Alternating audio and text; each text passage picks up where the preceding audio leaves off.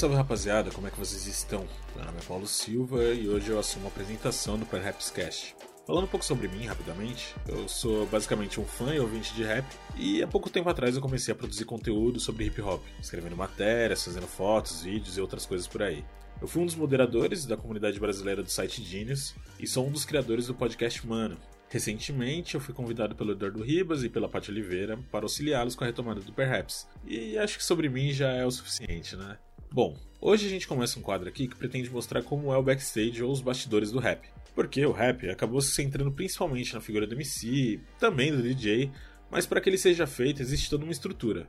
Uma série de profissionais envolvidos, como produtores, empresários, fotógrafos, jornalistas e assim vai, né? Então a ideia é conversar com esses profissionais para você entender como funciona esse backstage e também, quem sabe, conhecer mais sobre uma futura profissão. Nessa primeira gravação, eu conversei com o documentarista Pedro Fávero, diretor dos documentários do Rap pelo Rap e o Rap pelo Rap 2.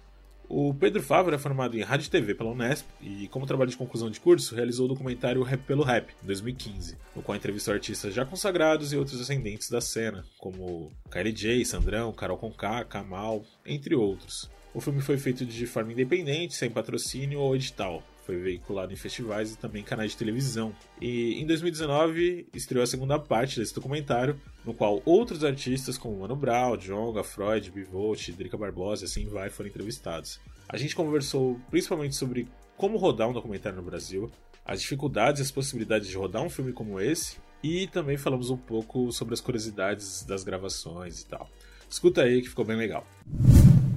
Mano, tem uma pergunta que é, é muito simples e direta e sempre foi uma, uma questão para mim, assim. É, eu sempre acompanhei documentários, tento localizar documentários brasileiros e, e, essa pergunta sempre vem à tona quando eu faço isso. Mano, quão difícil é gravar um documentário no Brasil? Cara, acho que, assim, é importante falar de onde surgiu esse documentário que eu produzi, né? Ele veio de um TCC, que é um trabalho de conclusão de curso. Fiz na universidade, na Unesp, né? De Rádio e TV, curso de Rádio e TV. E nesse TCC a gente é livre para produzir qualquer parada audiovisual. E nessa época eu conheci o trabalho do Eduardo Coutinho, que foi o que me inspirou, na verdade, a começar a produzir e ver que o documentário ele pode ser produzido mesmo com baixo orçamento, com pouca equipe, pouco equipamento. Ele inclusive costumava dizer que é, para rolar um bom filme, uma van com uma equipe dentro já era o suficiente, não precisava mais que isso, mais que 5, 10 pessoas. E aí isso foi me inspirando. Também fui assistindo o documentário do Pedro Gomes, o Freestyle, que é feito de uma maneira independente. É, o documentário do Tom Gadioli sobre o Black Alien também. Eu lembro que no final do filme aparece lá os créditos e, tipo, metade dos créditos ele que fez. Aí eu, tipo, isso abriu meu olho. Falou, cara, é possível fazer um documentário com pouca grana.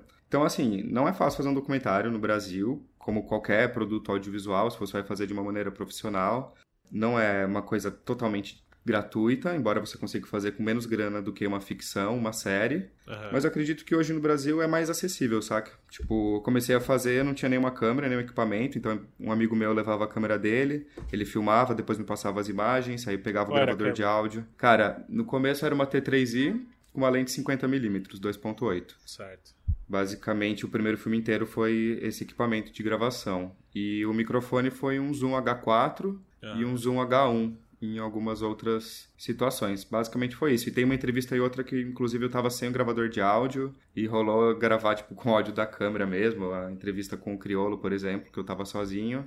É, foi só o tempo de eu conseguir tirar ali a câmera da mochila, dar o rec, e aí ele falou que ele falou ali no documentário. Ah. E foi isso, a gravação do áudio da própria câmera. Então foi feito de uma maneira, assim, com o que a gente tem, muito ah. colaborativo, né? Eu sempre falo que é um projeto independente colaborativo, porque muita gente ajudou. É, seja, tipo, emprestando as paradas, colando. Você tinha uma equipe assim ou, ou não? Cara, era uma equipe meio que rotativa. Eu sou a única pessoa fixa que fui em todas as entrevistas. É, mas no primeiro filme que a gente lançou em 2014, o, um amigo meu chamado Diogo, que era um veterano meu da faculdade, que tinha essa câmera, ele me acompanhou na maioria das gravações. Isso lá em Bauru, que era onde eu fiz a faculdade. E a maioria das, das filmagens lá foi dele. Aí depois de um tempo eu consegui comprar uma câmera. Na época eu morava em Bauru e vim duas semanas para São Paulo só para fazer essas gravações. Com um pessoal que era daqui, de Santo André, de São José dos Campos. E aí era a mesma câmera que ele tinha uma T3i e a mesma lente, comprei tudo igual assim, que é uma boa, um bom equipamento de entrada para época principalmente, acessível. E foi o que eu gravei assim na depois que eu estava aqui em São Paulo, com essa câmera e com um zoom, o zoom H1 equipamento bem simples, assim, mas que me garantia uma filmagem Full HD, né? Um som em uma qualidade bacana. E, e ele rodou alguns festivais tal. Me fala alguns. Como foi a recepção, assim, quando você propunha escrever com os festivais com esse, com esse setup, com essa configuração de câmera e tal, como, como eles recebiam, assim? Cara, eu achei assim, quando eu comecei a gravar, a minha, minha ideia era fazer um vídeo de 5 minutos, 10, pro YouTube, e era isso, né? Tipo, eu ia apresentar na banca de TCC, jogar no YouTube, sair procurando emprego e é, bola pra frente, tá ligado? Mas assim, quando eu apresentei na banca o filme, na verdade, sim, quando eu tava produzindo o filme, eu consegui, fui conseguindo cada vez mais entrevistados. Então, o que eu achei que ia entrevistar 4, 5 pessoas, fui conhecendo mais, mais gente acabei entrevistando 42 pessoas. E virou um longa, né? E aí, na banca, um professor me falou, cara, isso é um filme de festival, um filme de televisão, não se restringe só à faculdade, não. Aproveita que você tem um material importante, um registro do rap e tenta divulgar isso em festivais, se inscreve. E aí foi o que eu comecei a fazer. Fiz uma lista de todos os festivais que eu via pela frente e me inscrevendo em todos. É, eu realmente não achei que ia passar em muita coisa pela origem, pela qualidade, digamos assim, de ser um trabalho independente, digital, mas ele acabou passando no primeiro festival que aceitou. Ele foi o Inédit, que é o festival de documentário internacional, que acontece em alguns lugares do mundo, inclusive aqui em São Paulo. Uhum. E aí, isso em 2015, o primeiro filme passou lá. Aí foi uma surpresa e isso me incentivou a inscrever em outros festivais também. Aí passou bastante em mostra, algumas mostras de hip hop, semana de hip hop em Bauru. Passou também algumas faculdades, tipo na faculdade de Juiz de Fora, lá na universidade. E é, o legal desse primeiro filme é que rolava essas divulgações, essas exibições, e sempre depois tinha um debate, né? Então o público Sim. podia falar o que achou, o que, que gostou, o que não gostou, o que podia melhorar. Então, tudo isso de informação, assim, eu peguei depois para fazer o segundo filme, que eu comecei a produzir há dois anos atrás, em 2017, e estou lançando agora em 2019, né? E esse segundo filme já tem uma equipe um pouco mais fixa. É, tem o Eduardo Petrini, que está fazendo direção de fotografia, que colou na maioria das entrevistas também para fazer operação de câmera. Tem o Arthur Romil, que está fazendo a captura do áudio e depois está fazendo a parte de mixagem e masterização. Aí tem a Stephanie Aguiar, a Ana Carolina, que me ajudaram nessa produção, no contato com os artistas. E essa equipe mais fixa, assim, foi o que a gente usou no segundo filme, né, que a gente está lançando agora. Sim. Falando sobre, sobre os artistas mesmo, como foi essa, esse primeiro contato? Como foi essa abordagem, assim, como, como se deu? Cara, comecei a gravar em 2012, né? E o primeiro entrevistado que eu consegui foi o Kamal. Inclusive, acho que é o primeiro MC do, podcast Perhaps, né? Participar do Perhaps também foi o Kamal. Sim. E ele foi o primeiro entrevistado lá no final de 2012. Eu morava em Bauru. E nessa época de 2010, 2011, 2012, foi aquela época que estourou MC, da Criolo, que Sim. o rap voltou com aquela força. E começou a ter muito show ali em Bauru. E aí eu percebi, pô, cara, tá, tá tendo show aqui, eu tenho um amigo meu que tem uma câmera, preciso fazer um TCC, vou colar nos caras, tá ligado? Eu lembro uhum. que eu, em 2010 eu conheci o MC, assim, nos bastidores, o cara foi super receptivo. Falei, porra, se eu tivesse uma câmera aqui, cinco minutinhos eu gravava uma coisa, né, um registro foda, assim. Uhum. Aproveitar a oportunidade. E aí eu tive essa ideia, e aí a primeira vez que realmente rolou de gravar foi com o Kamal. Ele foi fazer um show em Bauru. E aí, assim, eu fiz a, o contato padrão. Mandei um e-mail pra produtora dele, plano áudio. Aí, combinando uma entrevista no dia do show, eles aceitaram. Isso alguns, acho que um mês antes do show. Chegando lá no dia, consegui é, entrar no camarim, porque conhecia alguém da organização do festival, que quem fazia era fora do eixo, inclusive na época. E entrei lá, falei, oi, Kamal, beleza, sou o Pedro, mandei um e-mail e tal. E ele já estava sabendo do que se tratava. E até é engraçado a história dessa primeira entrevista. Que era eu entrevistar ele no camarim, assim, mas tipo, tinha muita gente querendo tirar foto, trocar ideia, agradecer, que o show foi foda e não deu tempo. Mas eu já colei com a equipe dele. E aí eu fui saindo fora do show com a equipe dele. Uhum. Aí entrei na van com a equipe dele. Tipo, eu sozinho, já ligando um amigo meu da câmera, falando, cara, cola junto aqui que não rolou entrevista no camarim, mas vai rolar em algum lugar, provavelmente no hotel. Já te passo o endereço. Aí colei na van com o Kamal, a equipe dele. Tipo, foi, pra mim era uma coisa muito surreal, tá ligado? Sim, tipo, sim. Os caras heróis pra mim, de repente tava na van do cara, eu assim, tipo, porra, gravar uma entrevista com ele. Uhum. E aí, só que eu tava sem a câmera, esperando o cara chegar. Aí cheguei no hotel com os caras subir pro quarto, tá ligado? Enquanto o câmera não chegava. Sim. E subi no Miguel, porque não tava no hotel com os caras registrados, obviamente. Uhum. E, pô, deu tipo cinco minutos, o cara tava comendo uma pizza lá no quarto, esperando o câmera chegar, o cara da recepção liga, fala, não, tem um cara a mais aí, tem que descer agora, não pode ficar tal. Aí, puta, nessa hora eu já falei, pô, miou, né? Já era, vamos marcar outro dia. Pô, virei pro Kamal, falei, obrigado pela recepção, mas a gente marca em São Paulo, qualquer hora e tal. Falou, não, mano, vamos resolver essa fita tal, nem que a gente grave na rua. Vamos gravar na rua. Tipo, isso já era duas da manhã, tá ligado? Depois do show. Sim. Aí eu falei, ah, demorou então. Aí desceu ele e o Eric J, tá ligado? DJ Caralho, dele, sim, sim. simplesmente o maior DJ do É, Brasil, bicampeão mundial. cara Premiadíssimo o Eric J. fudido, é. Então, assim, foi a primeira entrevista eu já falei, caralho, velho, tipo, o maior DJ brasileiro e, tipo, um dos MCs que eu estou mais ouvindo hoje em dia, o cara foda. Tava, tipo, com o Nondor Koduko na minha cabeça, assim, tipo, mano, ouvindo todo dia. E aí, a hora que eu vi, eu tava ali na rua, eu e esse meu amigo Diogo, eu fazendo ali a gravação do áudio, as perguntas, e esse meu- meu amigo gravando. Aí foi uma ideia do Kamal, inclusive, a gente gravar no meio da avenida ali, a Avenida Rodrigues Alves, que tem em Bauru, com os carros passando do lado, a gente consegue ver isso no filme. E ficou incrível, assim, a entrevista. E essa entrevista dele com o Eric J foi o que me incentivou, tipo, não, agora eu preciso fazer uma coisa maior. Entrevistar cada vez mais pessoas. E aí o padrão era esse, tentava contato pela internet com os caras, tentava pegar o número deles, ligar. Na época não tinha WhatsApp, então tentava entrar muito em contato pelo Facebook. E muitos dos caras, tipo, nem eram tão famosos. Então, por exemplo, os caras do Oriente, eles estavam começando, os caras do Raikais ali meio começando, e eu já entrava em contato com eles, conseguia falar com eles em box tranquilamente. Então, muita entrevista eu fui marcando assim. A entrevista com o Dexter, inclusive, eu consegui marcar por Twitter, porque, tipo, por e-mail não rolou, mas por Twitter ele fechou e eu gravei com ele, que, tipo, pra mim é uma das entrevistas mais legais do filme, históricas, assim, pro filme. Com certeza. E rolou num meio totalmente alternativo. Então, assim, como eu consegui as entrevistas, cada uma foi de um jeito. Às vezes é colando com um cara no dia do show. Tipo, o Criolo foi assim, eu não tinha nenhum contato prévio, mas no dia eu consegui uma autorização pra fotografar ele no palco. Aí saindo do show já colei nele, dei a ideia e a gente fez a entrevista. É, foi sempre, tipo assim, cada, cada dia, cada entrevista de um jeito diferente, assim, e de um jeito também totalmente alternativo, tá ligado? Nem sempre dentro do padrão. Total.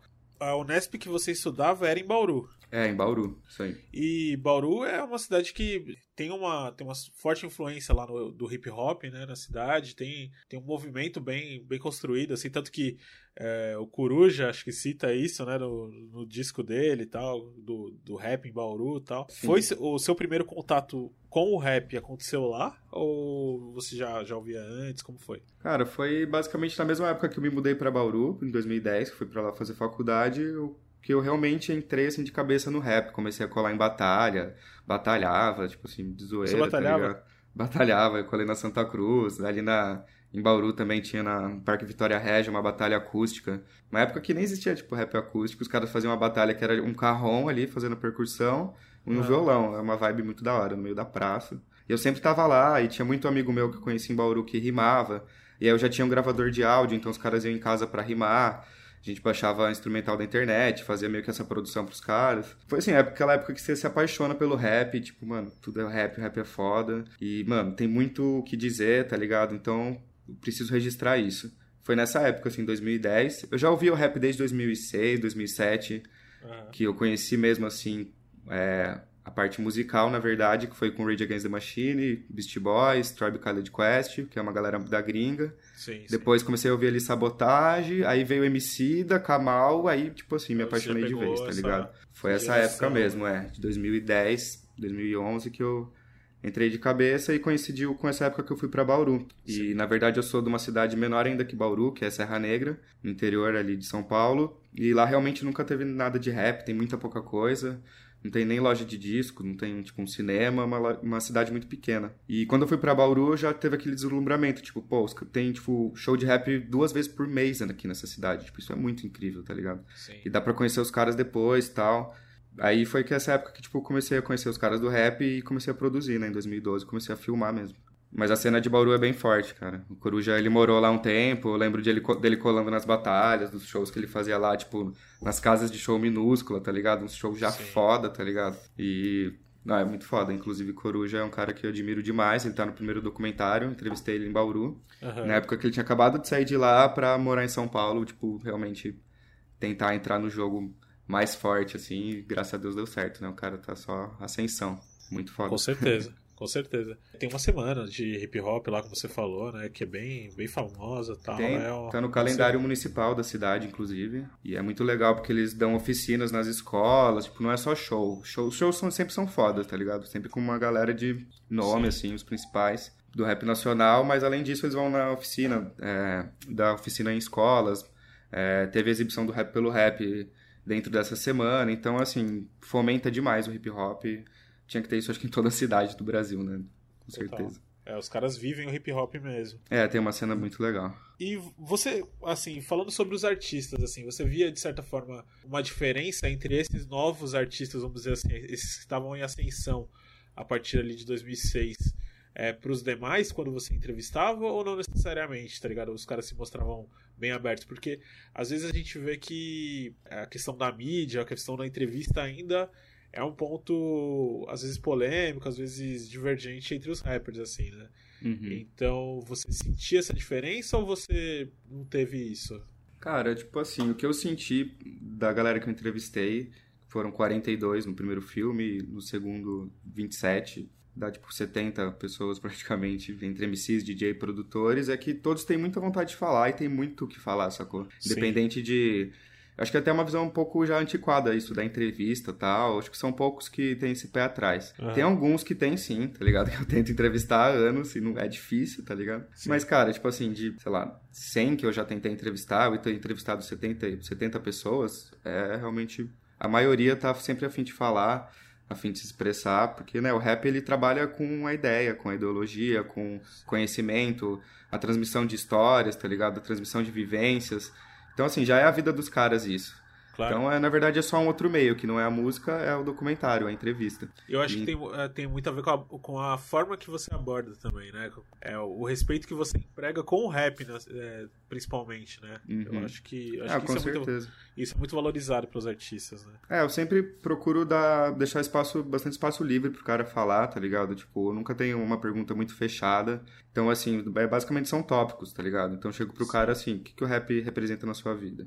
Como você vê o rap hoje? Então, são perguntas que o cara pode viajar. Inclusive, já teve entrevista com síntese que eu cheguei lá com 10 perguntas anotadas no caderno e tal. Eu fui mostrar para ele antes da entrevista, eu falei, ó, essas são as perguntas que eu pensei e tal. Aí ele virou e falou, ô Fê, tá ligado? Acho que vou falar outras ideias, que não tem nada a ver com o que tá aí, tá ligado? Pode ser? Aí ele ficou falando 40 minutos, tipo, e foi isso, a entrevista, ele falando, eu praticamente não precisei é, perguntar nada, direcionar. É uma das entrevistas que a galera mais curte do primeiro filme. Sim. E rendeu demais, assim.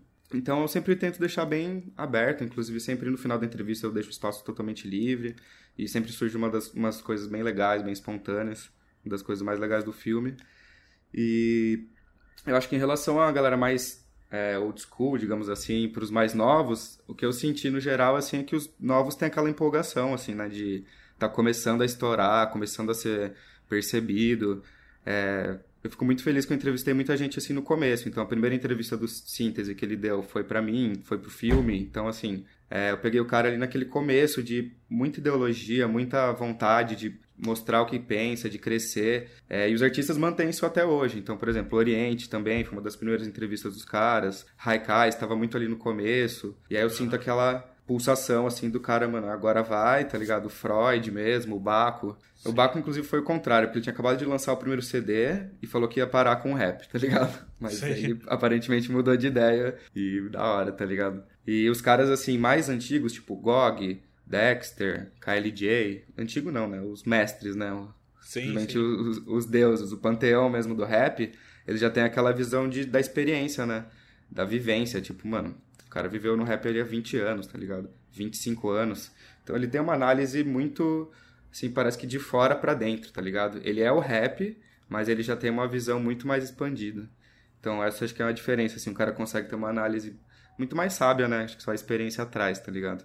E isso é louco, para mim é uma satisfação muito foda tanto trocar ideia com os caras começando e ver eles explodindo, quanto os caras que, tipo, já tem uma trajetória consolidada e ainda hoje, tipo, continuam no rap, isso que é da hora, tá ligado? Todo mundo que eu entrevistei, desde o Taíde, tá ligado? Dexter, Gog, todos continuam, mano, lançando som, fazendo turnê, mais do que nunca. Mais de 30 é anos foda. aí, né? É, mais de 30 anos de rap no Brasil, tá ligado? Os caras não, tipo, não param, mano. Isso é muito foda, muito foda. E a gente vê que não é fácil fazer rap no Brasil, né, mano? Os caras aí têm umas carreiras de 10, 20 anos, 30 e, mano, o cara tá até hoje aí na batalha, tá ligado? Com certeza. Realmente não é fácil, é isso. Uma coisa que eu, que eu achei interessante é que no, no primeiro filme, realmente eu acho que o rap, assim, por mais que, é como você falou, você coloca em tópicos, né?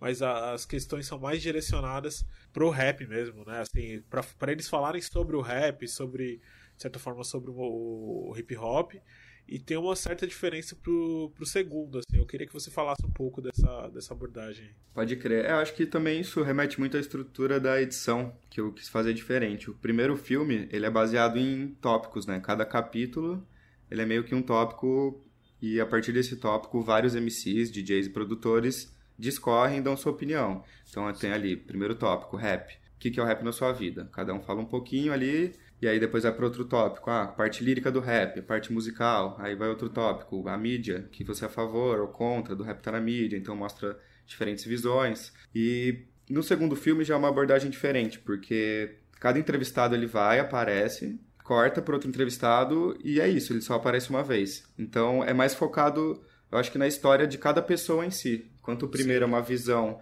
geral, meio que um mosaico sobre o rap, com várias opiniões, esse segundo é mais focado realmente nos rappers, assim, né? Então o cara fala mais de onde ele veio, como ele, como ele começou, como é fazer o rap. Eu acho que eu consegui aprofundar mais em cada personalidade.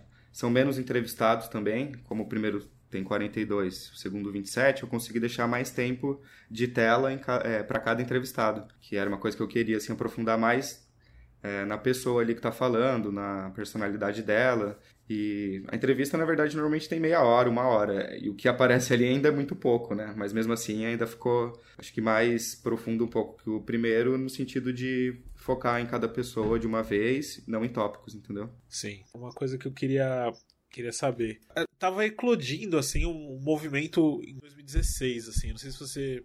Acho que percebeu, todo mundo meio que percebeu isso, assim, uhum. assim, né? E essa escolha dos, dos personagens do seu, do seu documentário, dos seus entrevistados, é, aconteceu muito em decorrência disso, assim, desse movimento que estava surgindo? Como você percebeu ele e teve interesse de entrevistar essas pessoas? Cara, eu acho que assim, o... não tem como negar que o segundo filme é muito mais diverso, né?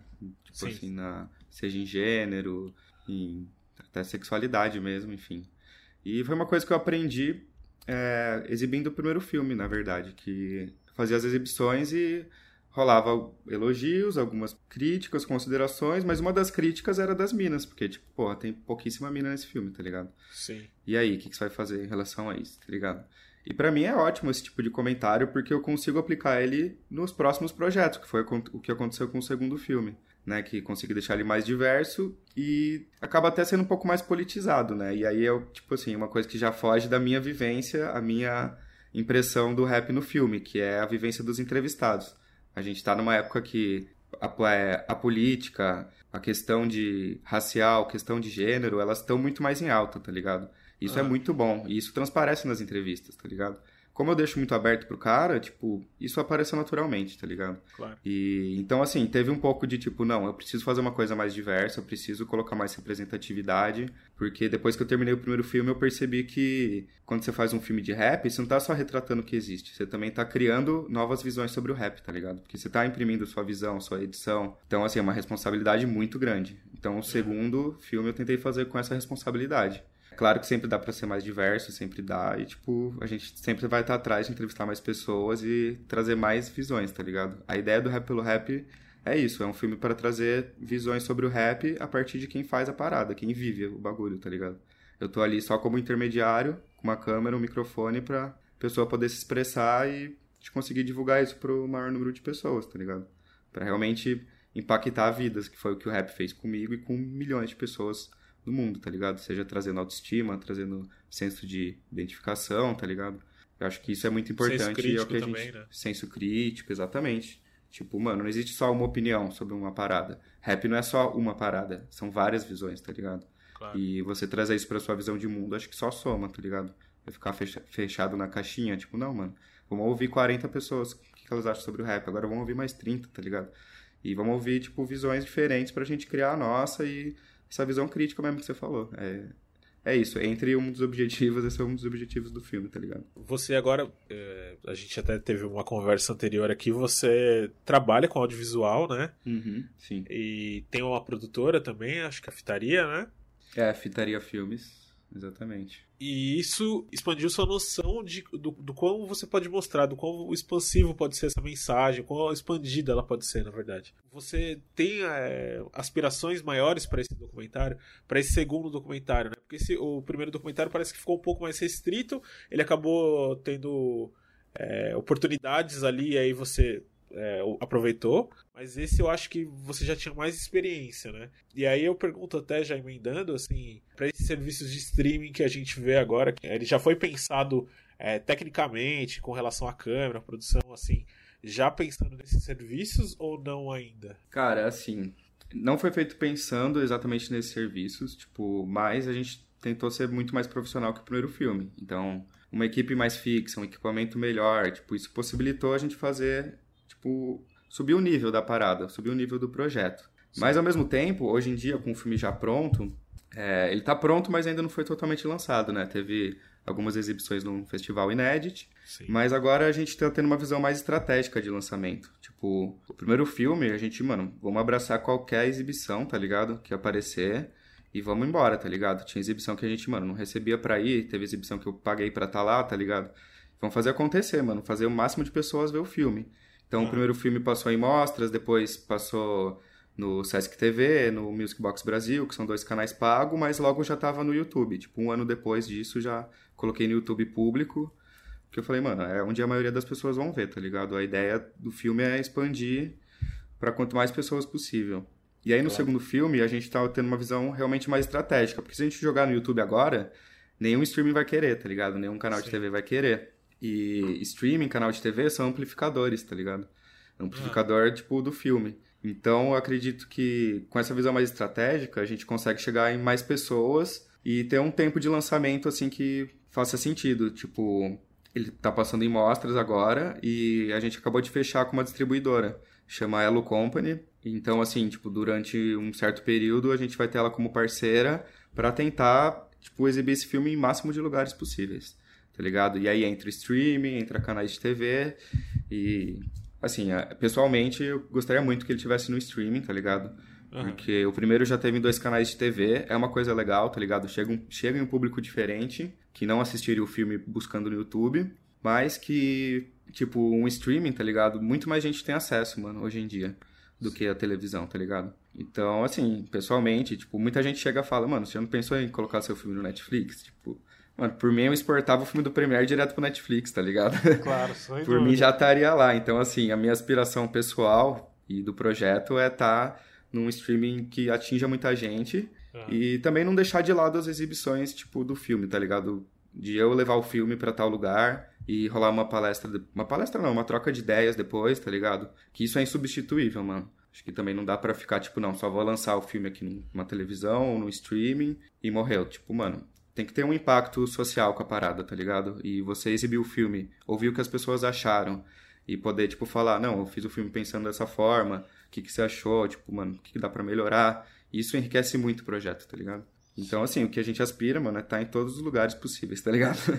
Sim, é igual sim. o Sal fala no primeiro filme, o Vulgo Sal, ele fala, mano, qual a aspiração dele pro rap? É tá em todo lugar, tá ligado? Na TV, no rádio, em Marte, no iPod, tá ligado? Todo lugar, sim. mano. Então, se eu puder, mano, tá no Netflix, na televisãozinha que fica ali no metrô, tá ligado? Na banca pirata. Mano, da hora, tá ligado? É um trabalho independente, o que vê é lucro, tá ligado? É isso. Você tem esse objetivo aí de, de espalhar essa mensagem, né? Eu também tenho um aqui que é o de que mais pessoas produzam documentário, tá ligado? Pô, com certeza. Você já falou um pouco da, da dificuldade e tal, mas você acha que o que falta, assim, pra galera começar a botar a mão na massa, é talvez reconhecer que hoje está um pouco mais acessível. O que, que você acha que. Porque, assim, se a gente vê na gringa, a produção, assim, por mais que de hip hop é, aconteça, ela, né, ela tem um número, assim, que é totalmente diferente do, do, do Brasil, assim, né? A é gente, é louco. A gente é tem muito poucos, foda. Né? É, todo tem muito documentário foda lá É, fora, todo mano. mundo sonha lá e, e né, o Hip Hop Evolution, que eu acho que é a coisa mais né, interessante que tem atualmente, assim, de... Com certeza de história, acho que de narrativa mesmo. É, o que, que você acha que falta assim, pra galera se começar a produzir mais aqui? Mano, acho que primeiramente, assim, comparando com lá fora é a estrutura, né? Sim. Então, assim, eu imagino que, tipo, lá fora o Netflix chega nos produtores e fala, ó, eu quero fazer, encomendar três temporadas sobre o rap contando os últimos 20 anos, tá ligado? Eu quero encomendar uma série, tipo Rapture, que cada episódio é 40 minutos, uma hora sobre um artista e mostrar a vida dele, fora do palco, no palco, o que ele passa, tá ligado? Que também é outra série muito foda, tá na Netflix. Sim. E, mano, eu vou encomendar um filme do Tupac, vou encomendar um do Big, e aí, mano, uma outra produtora vê, caralho, os caras estão ganhando dinheiro fazendo esse filme de rap, já vou fazer também. Então, sei lá, as produtoras grandes, uma HBO, Vou fazer aqui um documentário sobre a morte do Big Tupac, vou fazer, tá ligado?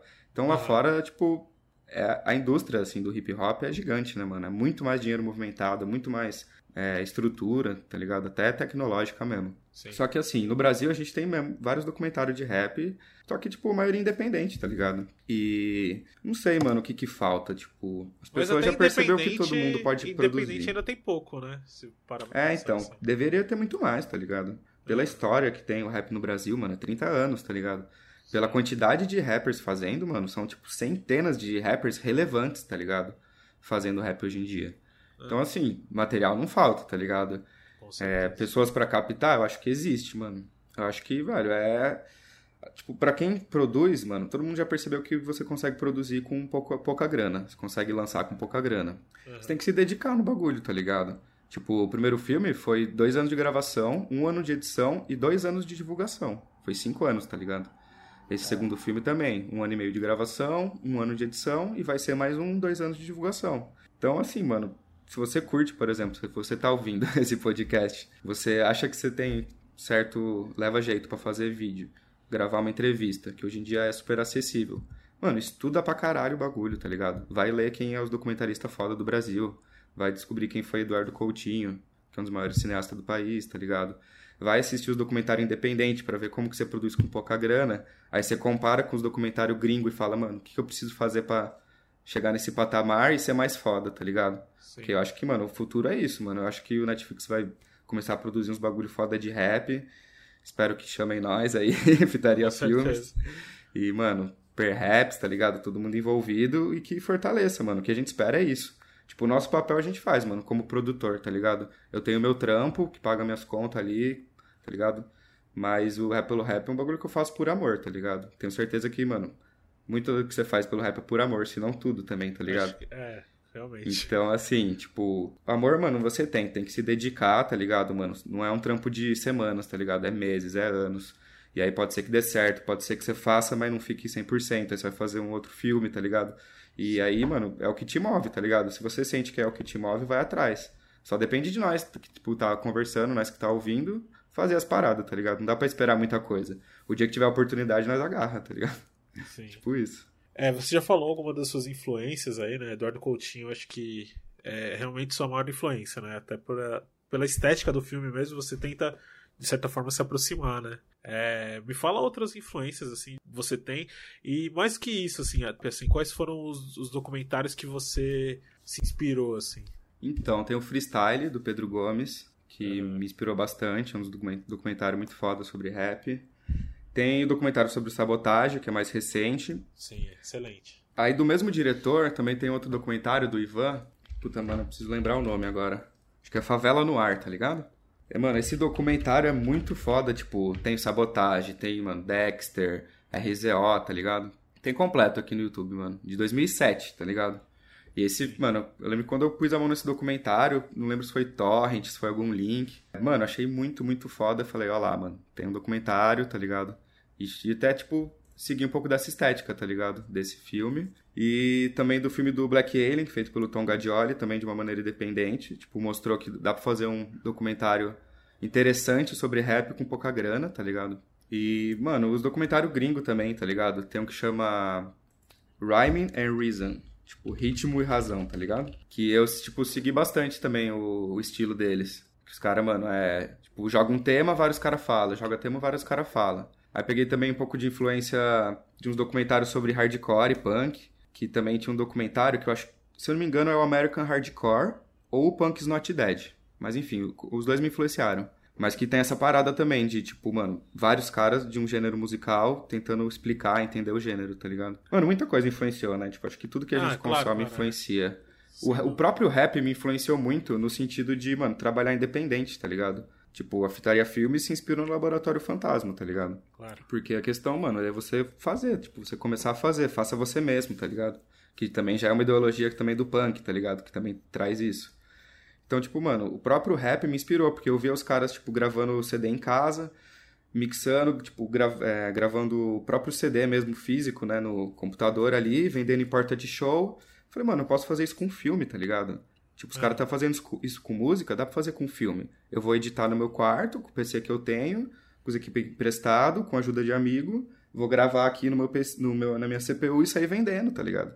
E foi o que eu fiz mesmo. Então, assim, essa esse modo de fazer, esse modus operandi do rap me inspirou muito, tá ligado? Tipo, acho que até tanto quanto tipo, o audiovisual, a música me inspirou a produzir, tá ligado? De ver, tipo, mano, é possível, mano. Os mano tá fazendo acontecer e com muito menos recurso que eu, então, mano, vambora que vai, vai rolar, alguma coisa vai sair, tá ligado?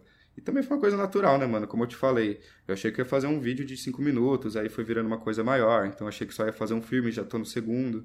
A parada vai acontecendo, né, mano? Se você tem amor, tipo, é maior que você, tá ligado? Tipo, você tá envolvido ali na parada, você já tá produzindo e já tá te levando a outros lugares, mano.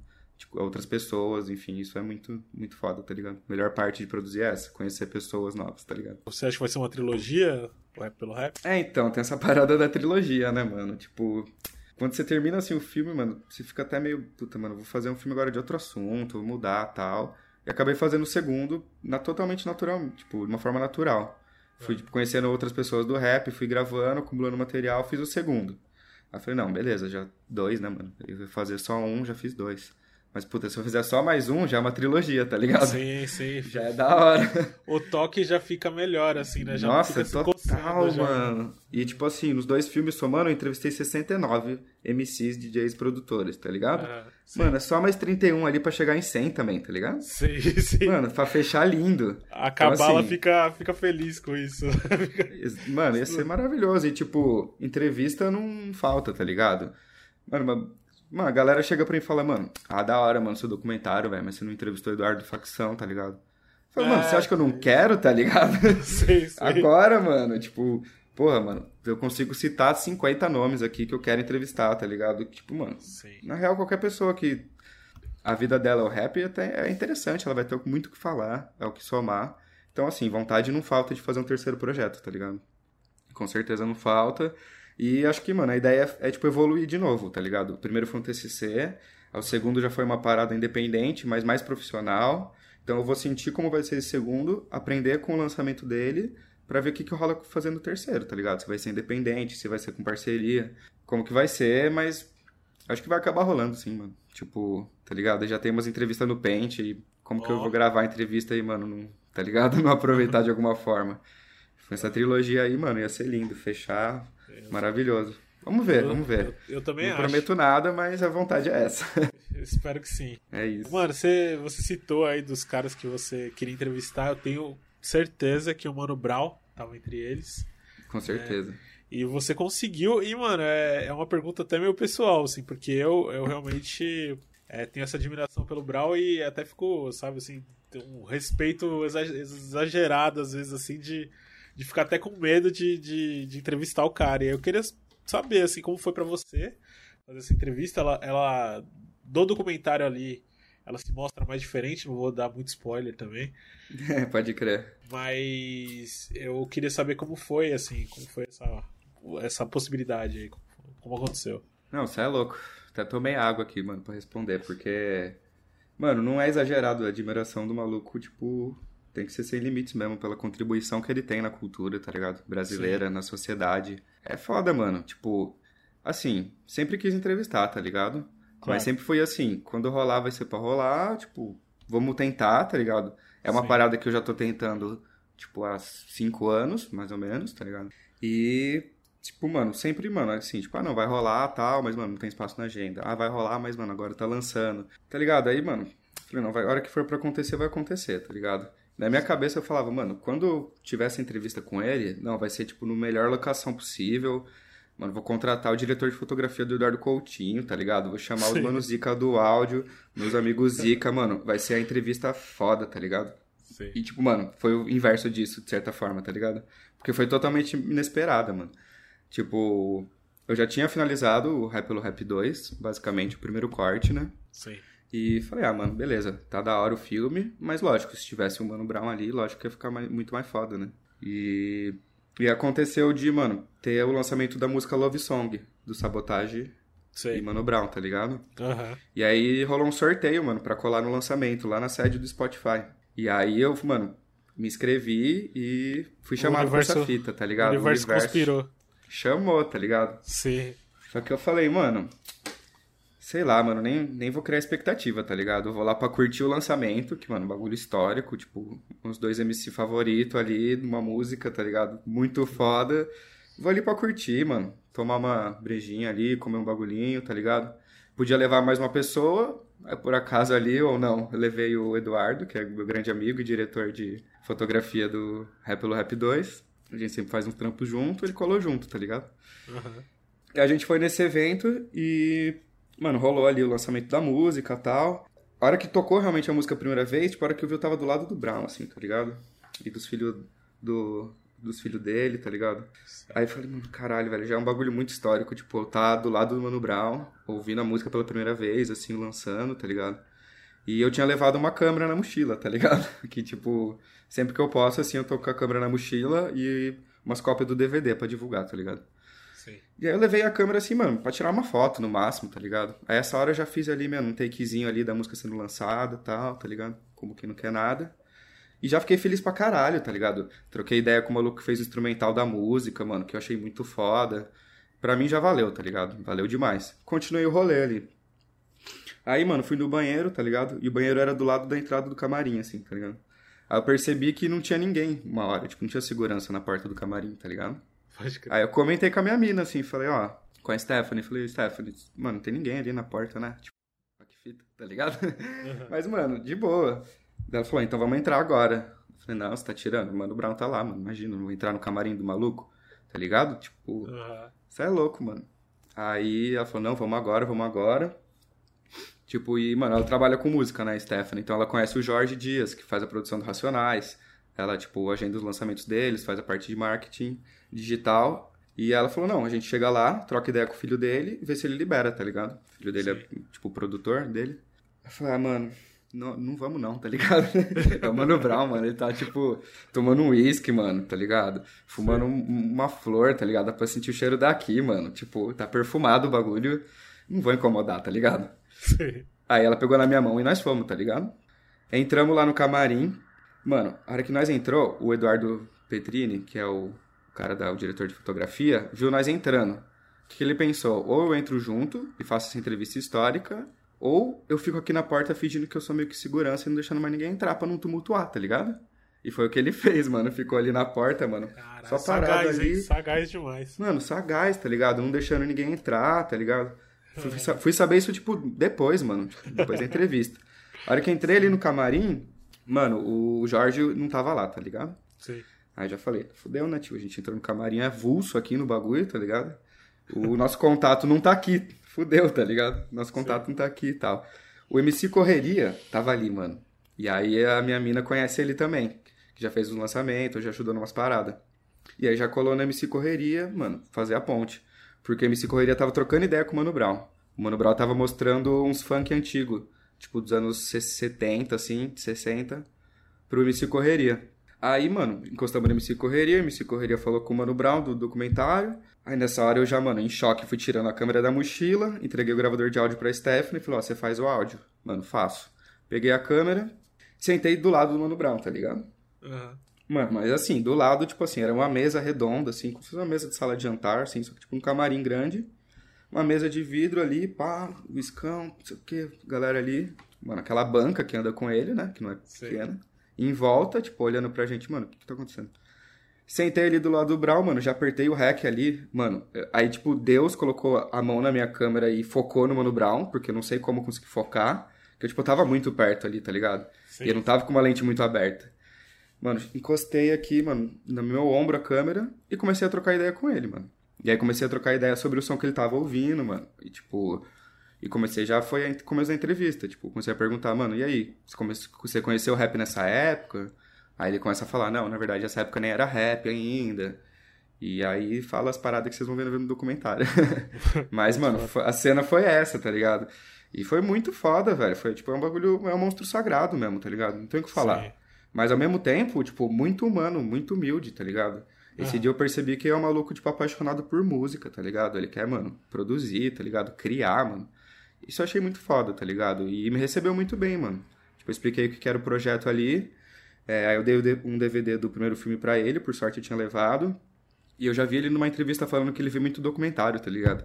E aí já também foi uma dessas abordagens. Falei, ó, oh, não, então, tipo, é um documentário independente, tá ligado? Mano, ele trocou essa ideia, velho, tipo, de cinco minutos. É, a hora que eu saí do camarim, eu tinha certeza que tinha passado, tipo, duas horas, tá ligado? Porque foi uma experiência meio que, tipo, mano. Tipo, mano, parece que, parece que eu entrei no tempo e o tempo passou mais devagar, tá ligado? Que foi um bagulho muito surreal mesmo. Eu não esperava que ia acontecer naquele dia dessa forma. De um jeito totalmente, tipo, câmera na mão, vai, tipo, zoom ali, pum, já era, mano. Gravamos. E foi isso, mano. Tipo, entrou no filme, não tinha como ficar de fora, e foi, tipo, pra fechar o filme mesmo, tá ligado? Se eu não me engano, foi a última entrevista mesmo. Teve a do Taíde também, que foi na mesma época, não sei se essa foi depois ou antes. Mas, tipo, a entrevista do Mano Brown e do Taíde foi pra, tipo, selar o segundo filme, tipo, dar uma benção, assim, tá ligado? Não. Os deuses sagrados estão ali, tipo, é. dá pra lançar com mais segurança agora, tá ligado? É não que não tivesse gente foda, mas, mano, somou demais, tá ligado? Ah, foi uma experiência surreal mesmo, tá ligado? Conhecer ele, tipo, cara, tipo, muito humilde e ao mesmo tempo um gênio, né? Tipo, tanto nas palavras quanto nas criações deles, né? Na parte artística, mano. Tem que falar, né? Acho que é incontestável isso. Foi uma experiência foda, mano. Me sinto muito feliz, tá ligado? Com certeza, sem dúvida, mano. Cara, é pelo tempo aqui, a gente vai ter que encerrar, porque até porque você tá, tá apertado. É, eu tenho que correr pro trabalho, galera. que o rap pelo rap não paga minhas contas ainda, mas a gente tá, vai, mano, vai fazendo a parada. É, sempre que as oportunidades tem que agarrar mesmo. E é isso, uhum. tamo no, na correria. Tem que ir pro trampo, mas, mano, foi um prazer muito grande estar tá aqui no Perhaps, tá ligado? Agradeço demais, Paulo, pelo convite. E obrigado, ouvinte aí que ouviu até agora aí nossas ideias. Espero que a entrevista sirva de alguma forma, tá ligado? Tipo, seja para você pesquisar ali o Rap pelo Rap no Google e assistir, seja para te inspirar a produzir. Qualquer coisa positiva, qualquer coisa positiva a gente agradece, já valeu a pena. Só essa troca de ideia nossa aqui já foi sensacional, mano. Valeu. Eu agradeço, mano. Valeu. Eu tô meio enferrujado, mano. Desculpa aí também qualquer eu coisa. Eu também. Nossa, você é louco. Eu tô... Eu tô é fazendo... Faz tempo que eu não faço nada, mas não, as perguntas foi bem legal, mano. Tipo, é da hora que você vai fazendo as perguntas e vai surgindo várias reflexões, tá ligado? É bom trocar ideia. Porque, tipo, você faz documentário independente, você fica muito sozinho, tipo, mano, um ano editando, tá ligado?